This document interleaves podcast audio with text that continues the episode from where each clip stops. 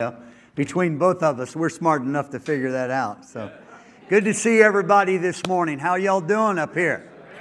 It looks like you're doing great. You know, the, the church gurus that study church statistics, things, you know, about what's happening before, how many people were attending before the pandemic, during the pandemic, and, and even now, wherever we are in the pandemic we're somewhere on that, on that line. The church gurus have determined, and this is just fresh information, that's come out in the last couple weeks, that most churches, only 10 to 40% of the people that were there before have come back. I, I got a bone to pick. I, I've already got a bad attitude up here because mine's closer to that than what you guys are doing here. This is awesome. This, you, I, I, see, you, you're here all the time, so you don't get to understand that. I'm telling you, you guys are, have blown this thing out of the water. You're, you're way exceeding what the general church world is experiencing. And I give you an attaboy. Give, uh, give, give this church a good hand clap. That's pretty powerful, man. You're in the top echelon in America. And uh, thank God, thank God, thank God. Amen. So thanks for standing in here with uh, my, my Michigan church and the Michigan church family. And uh, thanks for being faithful. Amen. I know, that, isn't this a weird time? It's a weird, strange, odd time. But it's not just in the church where it's different, it's different everywhere. Right. Out stores and restaurants and all the things. But thank God we're going to make it through for the glory of the kingdom of God in the name of Jesus. Amen. I believe I've got a word for you. We're going to get right in this today. And I, I believe it'll be a, a good word. It'll, it'll be manna for your soul. Good.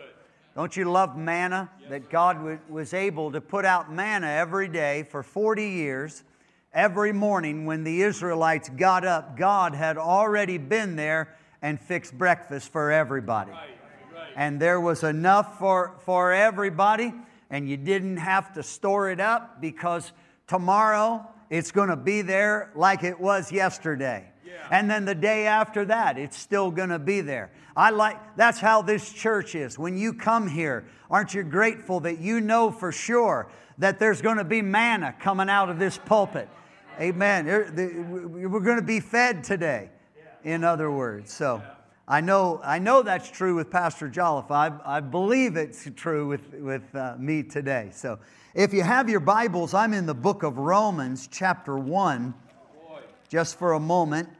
And, but we'll give a, an opening scripture verse here. Romans chapter 1. And let's, we're just going to read a, uh, one verse here verse 16. You know this verse. If you, if you don't have this underlined or circled or marked or something, right. even with your iPad, you, you need to. Romans 1:16. He said, "For I am not ashamed of the gospel of Christ. Yeah. For it is, what's the it there? The it there is the gospel. Yes. It, the gospel, is the power of God unto salvation to everyone that believes it, to the Jew first, and also to the Greek. Now, I, I just want to exalt the gospel this morning. Good. Gospel, you know, the, the word in the Greek, it means to bring good news. I want to thank God that every time we come together in the house of the Lord, that, that, that the book we're working out of is a book that's filled with the gospel. It's, it's, it's filled with good news. This is good. There's good news in here if you're sick this morning because the healer's in the book. The healer's in the gospel. There's, this is good news if you're a drug addict today because the, the, the, the deliverer is in the gospel. It is this gospel that we read out of. And there's the, the gospel's not just in the New Testament. The gospel is sprinkled all even through the Old Testament before we got to what, what brought the gospel. The gospel was sprinkled all through the Old Testament, man. There's good news in all the Old Testament stories. God has never lost one battle. He's won every single one. And I got a word for you this morning. He's going to win this one as well. We're going to get through this. He's going to bring us through. He's going to win this battle. How do you know that? Because I believe the gospel. Yeah. I believe in the midst of a pandemic, what we need is we need good news. Yeah. We need the gospel to be preached like it's never been preached before. We need to recognize that the gospel is the power of God that can take a man all the way into salvation and you're looking at a preacher this morning, like your pastor, that I believe in the power of the gospel to do anything. Somebody say amen. Look at the person next to you and say, I think the Lord can even help you this morning. Huh? Now, in Ezekiel we're going to go over to Ezekiel real quick, chapter 22. We're just going to once again look at one verse here. We're going to set the, set the table and then we're going to preach. You know this verse too Ezekiel 22 30. The Lord's saying this. He said, I sought for a man among them that should make up the hedge and stand in the gap before me for the land. Wait a minute. So that I should not destroy it, but I found how many? I found none. So the Lord saying, I looked among the people that had the problem, and I looked for someone among those men. Surely, out of all these these people that, that God's looking through. Eh, I could find one person that had the goods to stand in the gap and make up the hedge that, so that God would, so that destruction would stop. But the Bible says clearly that he found none. This is part of the gospel. He, he couldn't find anybody. You know, as soon as I think, start thinking I'm a real no, I'm, I'm a real big shot, then I then I read a verse like this and re- it puts me right in my place. God looked among people and among humanity. He found not even one man that could do what needed to be done. But thank God we've got the gospel. And the gospel is even when God could not find a man among the broken people to stand in the gap, that doesn't mean that God doesn't have a man to stand in the gap among the broken people. Amen? And we'll get to that in a minute. So there's Ezekiel 22 30. Now, one more Isaiah 59. We're just going to once again look at uh, one verse here Isaiah 59 verse 1. Behold, or look, the Lord's hand is not shortened that it cannot save. Listen, even when God's looking around and trying to find a man among the people to stand in the gap, I want you to know today that that's this is part of the gospel. We got to realize that's a reality. But, the, but, but here we go. Isaiah 59 1 declares, the, the hand of the Lord is not shortened. Though, so even though, even though we can't find anybody, God's arm and hand are long enough to reach and somehow get us somebody that can help us. Uh, years ago, I may have told this story during all the times I've been here, but uh, years ago, Sarah and I, when we were at, we went to Rhema Bible Training Center. Any Rhema grads here? Uh, look at you. I, I'll tell you, man, I knew, I knew I would sit right in front of a good old Rhema grad. We just find each other. Thank God for Rhema Bible Training Center. Well, I went there a long, long time ago, man. In 1979, I, Sarah and I headed out to Broken Arrow, Oklahoma, and we went to Rhema. We, I mean, we didn't have enough money to pay attention. We were very, very broke, very poor, looking under the, the seat of the car for quarters to buy some milk for baby and all that stuff.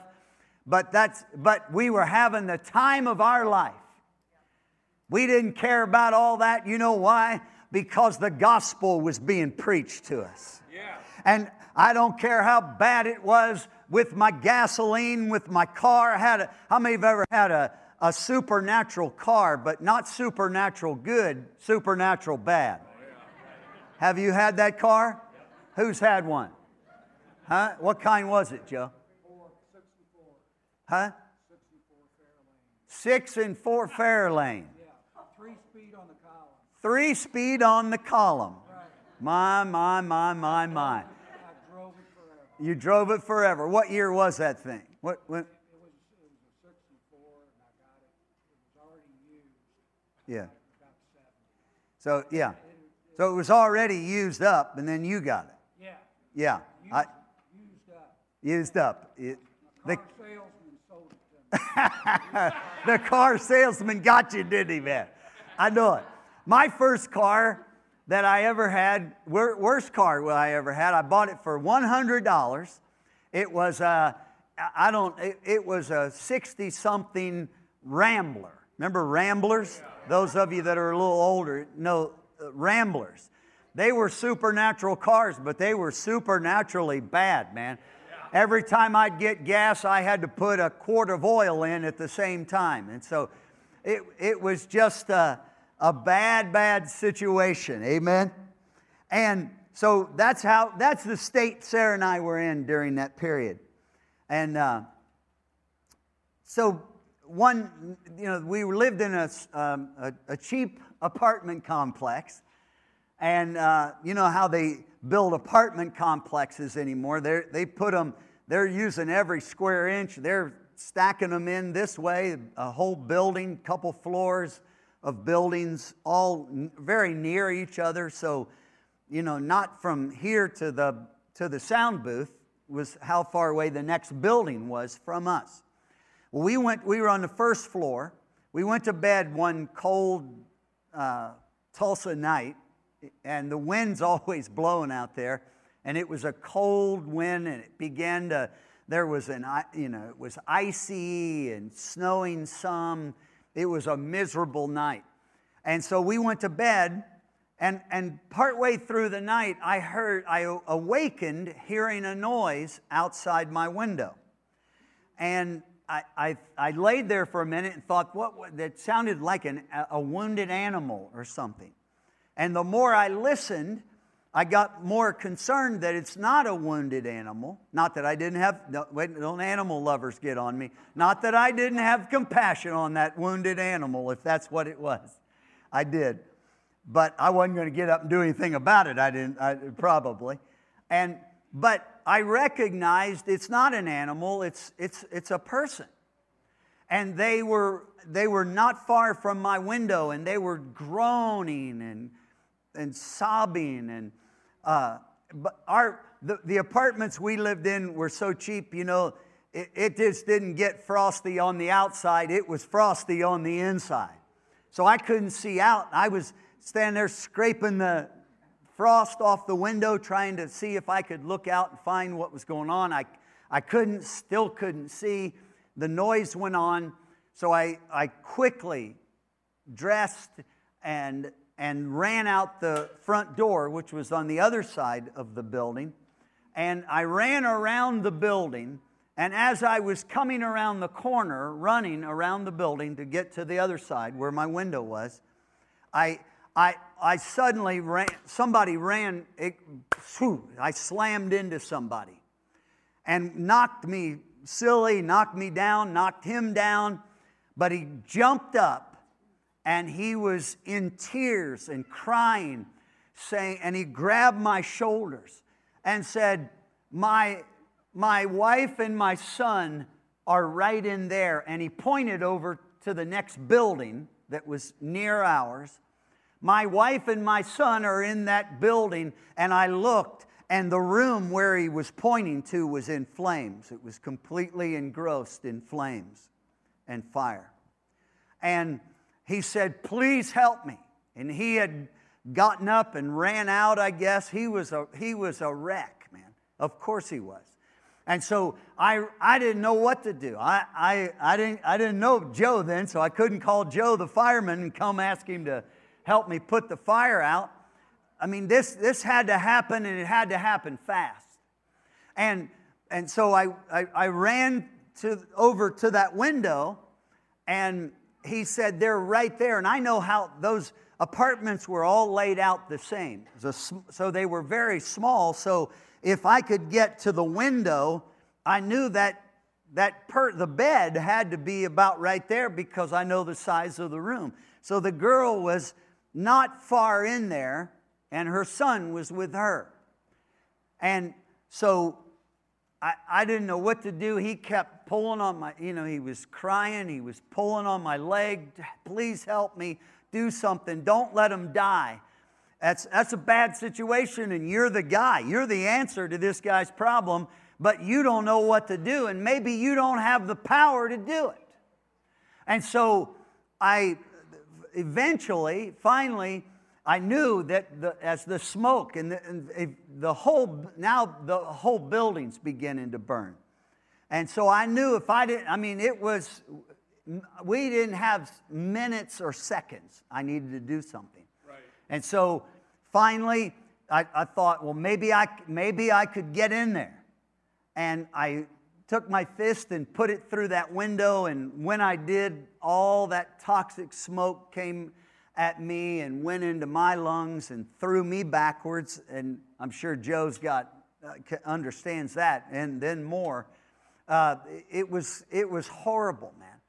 And what I, and then I once I got back up again, I crawled back on my knees under the window and thought, well, maybe I can, maybe I can get right there. And all of a sudden, I heard a faint voice from inside that building that just said, it was the mother, and she said, Help me. And I wanted to help her, but I didn't have the power to help her because I couldn't get in the flames, the smoke, the, the fire. And so eventually, after trying and trying and trying, I, I, there was just no way without any gear or anything that I could go in there and, and, and rescue this guy's wife and daughter and son. we and we'd been to the little pool, you know, when you're, you know, the, people go to the, the apartment pool together and we had seen them. This boy was a sweet little blond boy, probably two years old. And uh, so the, eventually the fire department came, but it was a long time, and I knew, I'll never forget the feeling. This is going to turn out okay. This, the gospel's going to help us here. So this isn't a depressing sermon. I'm not going to let you go now. But, but it was a sad story. It's a sad story that impacted my life. And I'll never forget as I stood there with that, that young dad. He had his jeans on, no shirt, it was freezing cold. And I held him as he wept and cried. And then the, the firemen, I'll never forget that scene when they picked up a lifeless body of this young man's wife and handed her out the window. She was already dead and gone. They laid her on the ground. And then, how sad was this? Then the son is passed out the window, and this sweet, cute little boy is lifeless and he's gone. And I've thought about that. I think about that all the time. That impacted me. You know, when you go through something like that, it impacted my life because I was, I, I because you know what was the matter with me? Back to Isaiah 51, 59. What was the matter with me was my arm was too short. My hand was too short. I could, I could kind of get, get it up there, but I couldn't reach to save that girl. But here's the gospel. I want you to know today that even though I'm like the man that God sought for in Ezekiel 22, somebody helped these people. And I'm, but I was like the man in Ezekiel 22 where I, no, I couldn't do anything about it because my arm was too short. But we know today that the gospel of the kingdom is that God's hand and arm are not too short that it cannot save. God's long arm is long enough to reach through any devastating situation you're in. And I don't care how far in there you are, God's hand is not short. It can reach anybody. And that's the point of the gospel. That the gospel is a, you know, part of the gospel is recognizing the situation we're in when the, when the per- guy comes to save us and help us, what he's got to deal with. And I want to thank God that years ago in 1973, when those two young men from Campus Crusade for Christ came to my dorm room, and they came, they were going door to door in that, in that dormitory. And I'd never heard the gospel. I was raised in a religious dead church that I never heard the gospel. And we were, there was, uh, you know, there was a bunch of us in my room. We were, and we weren't studying. we were smoking weed. That's what I thought university was for. You go and you learn how to smoke weed. Well, that's what I did. And we, we were you know, and, and when a knock on the door came, you know, you get nervous when you're in that situation, especially back in the 70s. And, and so, but I slowly went to the door and opened the door, and there was these two guys standing there with these big smiles on their face. They, I'm telling you, the joy in them impacted me as soon as I saw them. Yes. That's why you know, people aren't looking for a bunch of sour Christians yeah. that are mad, hurt. Yes. I'm, I'm tired. I don't know. I don't know if it works. No, they're looking for hope, man. They were, and these two guys, to me, they were hope dealers. I, I dealt earlier in the day with dope dealers. But now these, now all of a sudden the gospel shows up. When I'm in the midst of my crises, of my lostness, and the gospel's there, and there's two hope dealers there that that that for the first time they took me outside. Everybody else laughed when they heard what they were dealing. And but I there was something in me that no, I needed some good news. Yes, sir. And so I went outside that dormitory room and sat on the floor in the hallway there. My, my dorm was uh, room 535, North Campus, Ohio State University, Drackett Tower. Uh, yeah, I don't. My my son-in-law went there. That he's a real Ohio State guy, and and so the when they lived in Columbus, he and Aaron, I I went to see them, and I said I want to go to Drackett Tower, and I want to see I want to see where my room is. And so, you know, they, they, there's a lot more lockdown than there used to be. You know, used to be just kind of wide open. But we, I thought, well, there's always a way to sneak in places, man. So this is important. You got to break, break a rule or something. And so we snuck in, went up to that, went up to that, uh, up the elevator to the fifth floor and got off, went down, and man, a lot of feelings came back to me. But what they, what they drew for me was a picture of, of the, my condition. And it's, it's all of man's conditions. Everybody's like this. They're, they drew God on one side, they wrote the word God. On the other side of the paper, they drew Jim. They, right? And then they, for, for me over there, they drew a little stick man. And they said, This is you, and this is God. But there's, there's a great gap between you and God.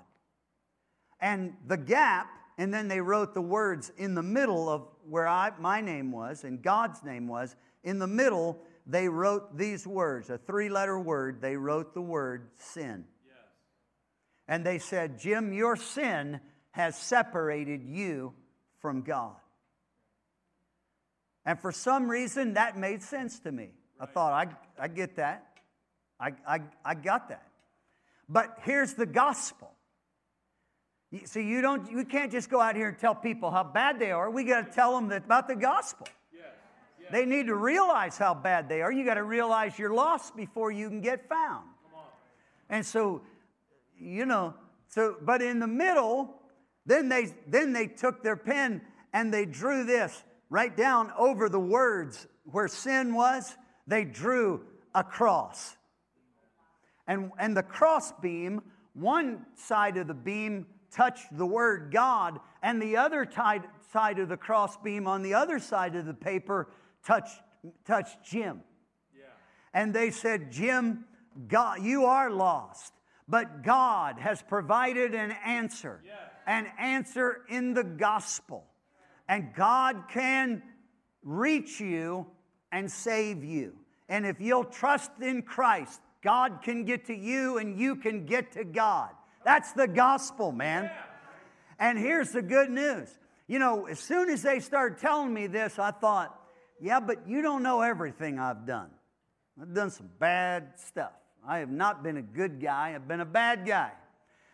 But they, without using the verse, what they preached to me was Isaiah 59 1 that the hand of the Lord is not too short. It can reach you in your in your your your your losslessness and your confusion and in your fear and in your hopelessness. The gospel is big enough. I'm telling you, this community out here, if there was ever an opportunity to win souls, man, you better get your harvesting machine out and you better get in the spiritual fields. Look up because Jesus said 2,000 years ago, the fields are white already unto harvest. Yes, when I read that years ago, I said, well, if they were ripe in 2,000 years ago, if somebody doesn't do something pretty quick, they're going to rot in the fields. And so we got to get out in the field and tell people the gospel and give them hope and give them an answer. I'm telling you that God's arm is not too short that it cannot save. Somebody say amen. amen. Now, and just real quick here, we'll run through this. Um, in the book of Ezekiel again, this time we're in chapter 16. Ezekiel 16, and we'll see, we'll see the gospel come to life here. Ezekiel 16. Hallelujah. Now listen, I want, now the gospel, as I said, was sprinkled all throughout the Old Testament. So it's not going to sound like New Testament verbiage about the gospel. It's going to sound like the Apostle Paul's writing because they didn't have the fullness of the revelation, but God was still sprinkling the gospel all throughout the Old Testament. And he said in, okay, so let's, let's, let's see if we can find the gospel in here. Verse 1. Again, the word of the Lord came to me, saying, Son of man, cause Jerusalem to know her abominations, and say unto her, Thus saith the Lord God unto Jerusalem, Thy birth and your nativity is of the land of Canaan your father was an Amorite and your mother was a Hittite. All right, so he's, he's telling us our condition. And our condition, here's the gospel now. Our condition was that we weren't of the right stock or seed. Right. We, your father was an Amorite, your mother was a Hittite. You're, you don't have anything to do with Israel. So you're, you're born on the wrong side of the tracks. You're born outside everything. Amen? How many are glad that the gospel breaks down every barrier? There is no wrong side of the track. When Jesus gets there, he makes everything on that side of the tracks, he makes that the right side of the tracks. It doesn't matter what color you are, it doesn't matter how old you are. The gospel will work for you. In other words, you had a bad start. We listen, we've had a bad start to 2020. Haven't we? Can you imagine what happened? Amen. I preached a message a couple weeks ago called It's Not Over Yet, It's Only Halftime. And halftime, I'm a real sports statistic guy, and I know all, I read all the statistics, yards, sacks, fumbles, all that stuff about ball games. And but there and and in in the when there was a news when you read newspapers, there there was at the bottom of the statistics, part of the statistics was they would write the halftime score. Right. And they so this was the score at halftime. And I learned this that the most meaningless statistic in all of sports, you know what it is? It's the halftime score. Because it doesn't matter what's happening at halftime. What matters, praise God, is what happens after halftime. So we can't get our minds on what happened in the first half. I looked up and wrote down the, the greatest comeback in the NFL and, and playoffs and all that kind of stuff was, was in the 90s. And it was the, when they're Houston, before they were the Texans, they were the Oilers, right. who are now the Titans, right?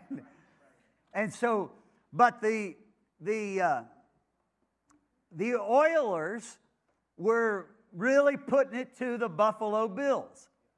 And it was like 30 to 3 at halftime. Now that's tough. It's tough to score 30 points in an NFL game, much less now you only got a little bit of time to do it. But just like the gospel, the arm of the Lord is not short that it cannot save.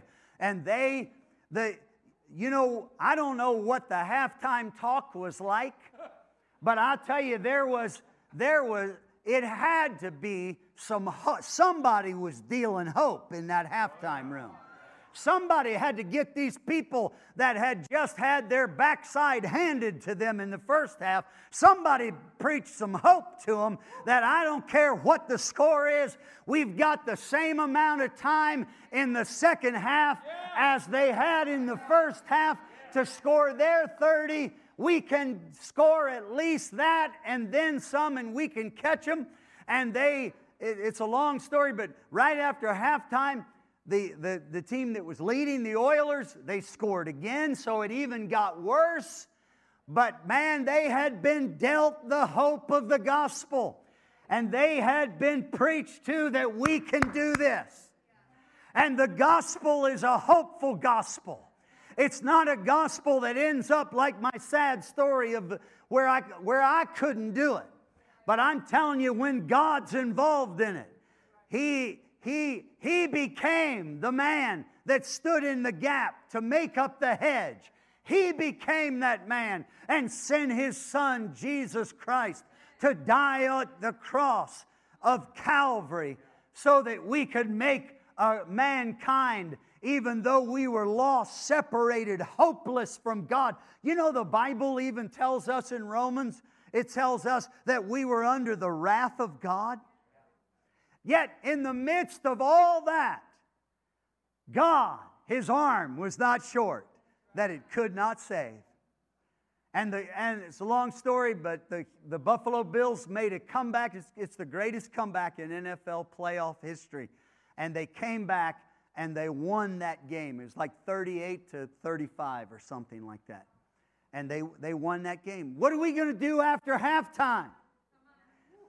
What are we going to? You know, I looked it up for my church. I, I looked up, I calculated how many days or when's the last day of the first half of 2020. It was July, it was Wednesday, July 1. That was the last day of the year. The good news about finding that out, I found it out a few weeks before July 1, was hey, you know what? The first half's almost over. So that's good news. And then the first day of the second half was Thursday, July 2nd. Amen? And I, pre- I preached that Thursday night. I preached to them. It's only halftime. That score doesn't mean anything. I don't care how far behind we are, how tough this is, how many are coming or how many are going. It's irrelevant because it's only halftime for the glory of God. Somebody say amen. amen. So, so listen to what he said in, in, in these verses here, quickly. He said in, in, in verse 3 your, your birth and your nativities of the land of Canaan. Thy father was an Amorite, your mother was a Hittite. That means you didn't start right. But thank, and, and none of us started right. Right? As for your nativity, in the day you were born, your navel was not cut. Now, what, what he's talking about there is the umbilical cord. Just having had my newest grandson, you know, the, when, when he came out, there was, he was connected to his mother. But as soon as you get out, somebody cuts you from your cord. All right? But this guy, so not only did he start wrong, he was of the wrong seed, also his, his, his navel was not cut, his umbilical cord was not cut, neither was he washed in water to supple you. You were not you were not salted at all, nor swaddled at all. So, in other words, this child wasn't cared for. The story here is this guy was telling a story in the Spirit of God that when he passed by, he looked over and there was a, a little infant, a helpless infant, laying there in its, by itself. Nobody cut, cut the umbilical cord. Nobody washed the baby. Uh, nobody swaddled the baby. Nobody t- was taking care of this baby.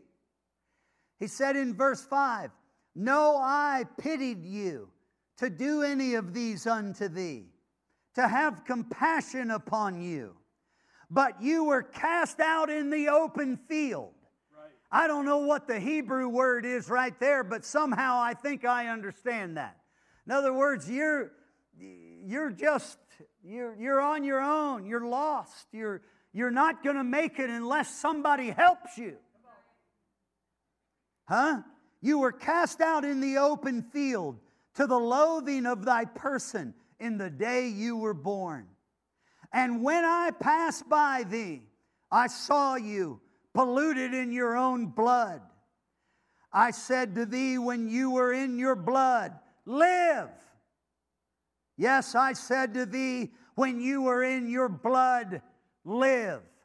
I'm so glad that the gospel always preaches life the gospel tells you that when you're, you, know what was happening was that little baby was dying. That little baby was, was almost gone. But thank God his arm wasn't short, that he couldn't reach him. And that, that this guy, this guy passed by and it's God. And he spoke and he said, I saw you laying in your own blood. You were bleeding to death as a little infant newborn. None of, you know, a little infant needs completely, totally needs care. Isn't that right? Huh? He said, I saw you in your own blood, and I said, Live. That's what God's telling us today, no matter what our problem is. Live. You're not going to die, you're going to live. You're going to make it through this thing. I don't care how bad it is. I don't care. I, I, I hope fewer and fewer people die of anything. But I'm telling you, no matter how many do, I'm telling you, God has come to our life and He has spoken His word to us and told us to live. Amen. Shout out loud, I'm going to live. I'm going to live. Say it again. Amen. Watch, real quick. Verse 7. I have caused thee to multiply as the bud of the field, and you have increased and waxen great. You are come to excellent ornaments. Your breasts are fashioned, your hair is grown, wherein whereas you were naked and bare. So he's, he's prophesying, I saw you I looked at you and I know what condition you were in when I got there, but I'm going to speak a good word to you and tell you what you're going to become. Look at verse 8. When I passed by thee, I looked on you. Behold, thy time was the time of love. I love this. And I spread my skirt over you, and I covered your nakedness. That's the gospel, isn't it? The blood of Jesus covers up our sin and takes it away, covers our nakedness. Yes, I swear unto you, and I entered into a covenant with you, saith the Lord God, and you, you who were dying, you who were hopeless, yeah. you who were like that girl that was inside that flaming building, you who were in there, I spoke to you, and you became mine. That's part of the gospel. We just didn't get help. Man, we became His. Watch now. He said in verse 9, Then I washed you with water. Thank God for the washing of the water of the Word. I washed you with water. I, you know, when you, when you feel, you just don't feel right, man, you, I'm, a, I'm a real shower guy, man. I love, I ta- they, my family laughs at me how many showers I take. I take a shower as soon as I get up in the morning. No matter what I'm going to do, as soon as I get up, I take a shower. Then I go do some things like I'll work out or do something. Then I'll come home, I'll take another shower. Then I go to the office and do some work, and then I come home. As soon as I get home, I might take another shower. Amen. And then I'll take one before I go to bed. I, I got, I, there's a lot of things to criticize me about, but, but, but being dirty and smelling bad is not one of them. Praise God. I'm looking for all the positive things about my life I can find. So he, he said, I washed you with water. Aren't you glad you got washed? Amen. Watch it now. I thoroughly, that's the gospel, I thoroughly washed away your blood from you. In other words, I didn't just wash you, brother, I, I, I, put, I put that water on you and I cleansed you where I thoroughly cleansed you. If that was a New Testament scripture, Paul would say it like this He blotted out the handwriting of ordinances that was against us and took them completely out of the way. They, our sins are not just covered over in the New Testament, our sins are blotted out and remitted. They are thoroughly gone. Glory. Amen? You are not guilty. That's the point.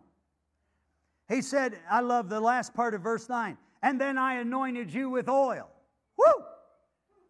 So he found him, cut the umbilical cord, washed him with water, anointed him with oil. Look at then verse 10. I clothed thee also with broidered work, and shod you with badger skin, and girded you about with fine linen, and I covered you with silk. That's per, this, this little baby's doing pretty good now. Because the right guy came by. God apparently found the man that could do it. It's Jesus. I decked you with uh, thee also with ornaments, and I put bracelets on your hand and a chain on your neck.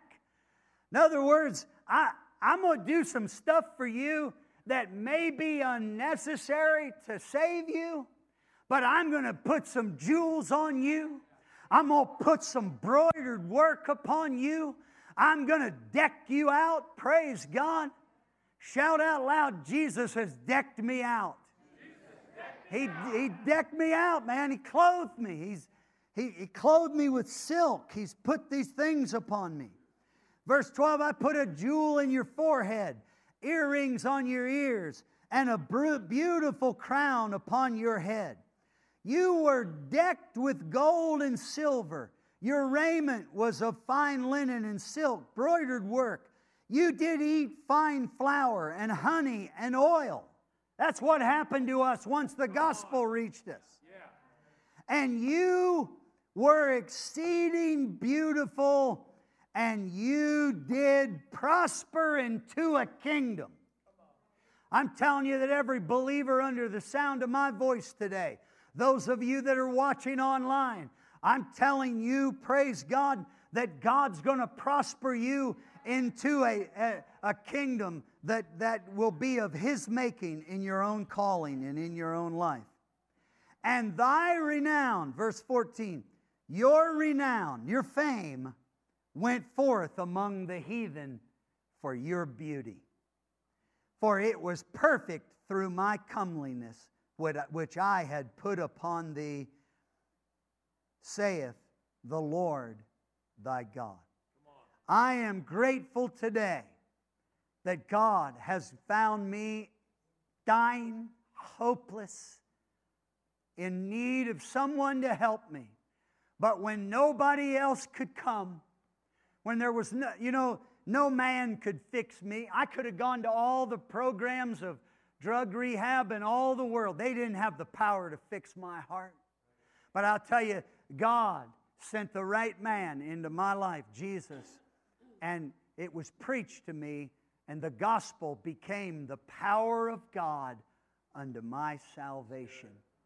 And today, I thank God that the gospel is still at work here in Wheeler, Michigan, Amen. in Cincinnati, Ohio, at Amazing Grace Church, at Imago Dei. Our anthem is going to always be praise God that the gospel will be preached here forever and forever and forever.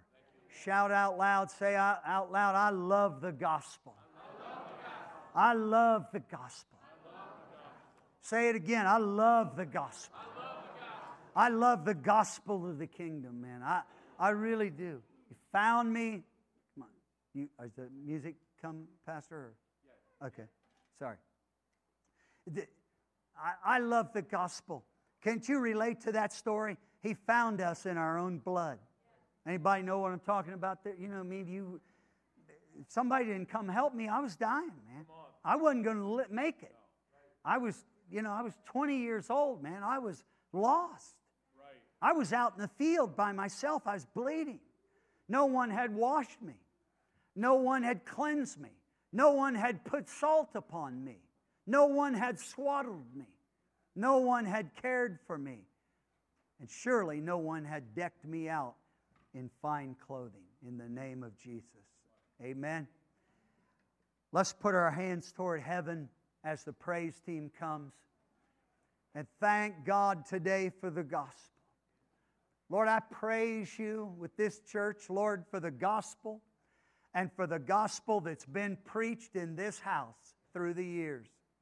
I ask your blessing. Let the gospel forever and always be preached in this house, not just from this pulpit, but from every seat. Help us to look, Lord, and help us to know all the time under every circumstance that there is no one that's gone too far that the gospel can't reach. There is no one that's too mean, too bad, too sinful that the gospel can't change their heart. We love the gospel today. And I want to thank you that though I was dying, that God had a man to save me from my sin whose arm was not too short to reach into my heart and to rescue my soul for the glory of Almighty God. Somebody say amen. If you're here today and you're not right with God, you've come to the right place. Because the gospel is a gospel of love and compassion and hope. And if you're here today and you're lost in your sin, maybe you're away from God, Maybe you've fallen away for whatever reason. You got discouraged, you got hurt, you got bummed out, but you got discouraged. Today, Jesus can take you back and help you. And uh, as I close in prayer here, I, I want you, if, if, if you prayed that prayer and you want to either come to Christ or repent of your sins, come back to Christ because you've known him and gotten away, then just right where you are, God will see your hand. Raise your hand and say, Pastor, pray for me. Let's pray. Father, thank you today for the gospel. There was nobody there to care for me. You passed by my life. You passed me by in my own blood. And you saw me and you called me out of it. And you had already prepared the water to wash me, the salt to salt my heart, to take care of disease spiritually. You had, all, you had the garment to swaddle me and make me feel secure. You cut that umbilical cord that I had maybe still was connected to the world, and we connected it to you. And I thank you for it in the name of Jesus today. Praise his holy name. Come on, Pastor.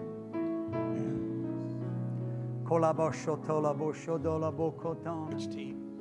B. If Team B would come up, the prayer. You guys make your way up here. Let's all stand up. If you would like prayer this morning, we want you to know there's a prayer team here ready to pray for you. And I was thinking while Pastor Jim uh, was sharing about that, if you didn't have Christ in your life, that you could make that decision today. If you want to come up for prayer Yes. this morning for that, get somebody to pray with you and talk with you, uh, these guys would be willing to do that. But what I was thinking about too was this that, you know, it was uh, many, many years ago, but my uncle and aunt in a church service just like this came to the altar. And they prayed that God would save their family My, my, my. and uh, prayed for me. My God. And, uh, you know, we're all the product of somebody else's prayers You know we are. and somebody else's work. We all are. So I just want to encourage you look, if you're someone's heavy in your family, I mean, you're really feeling the burden for someone in your family today, I want to just encourage you to come up and let one of these folks pray with you for them, if you would do that. Um, you know, I believe God gives us burdens at times for family members, and we just, or, or maybe a friend that we know that doesn't have Christ in their life, and uh, just to pray for them as well. But these guys can pray for all kinds of things. If you need healing, uh, deliverance, freedom, whatever you need, they're here to do that. Amen. Let's pray and we'll dismiss. I ask that you, if you're going to visit, if you do it out in the lobby, that'd be great, uh, or out in the parking lot. Don't forget your kids um, so we can honor what's happening here at the altar. Father, I thank you for this word. Bless Pastor Jim today, Lord God, as he travels home. Uh, Father God, as he goes back to lead the church that you've called him to. Father, I thank you that he's endowed with supernatural wisdom, Lord God, uh, from your spirit to lead and guide your people. Father, I thank you today, Lord God, that as we have heard this word, that, Lord, that we have been given hope in the gospel and that we are not ashamed of that gospel. Wherever we go and whoever we run into today, this week, Lord, we will not be ashamed, but we will gladly share that gospel, the good news. As Brother Osteen used to say, to preach the good news glad. And I thank you, Father God, that people will see that light and be drawn to that light in Jesus' name. And all God's people said, Amen. God bless you. Have a great week. Amen. If you're here and you are dealing with an ulcer, there's an anointing for that. You've been dealing with discomfort in your belly, and you've even said, I wonder if this is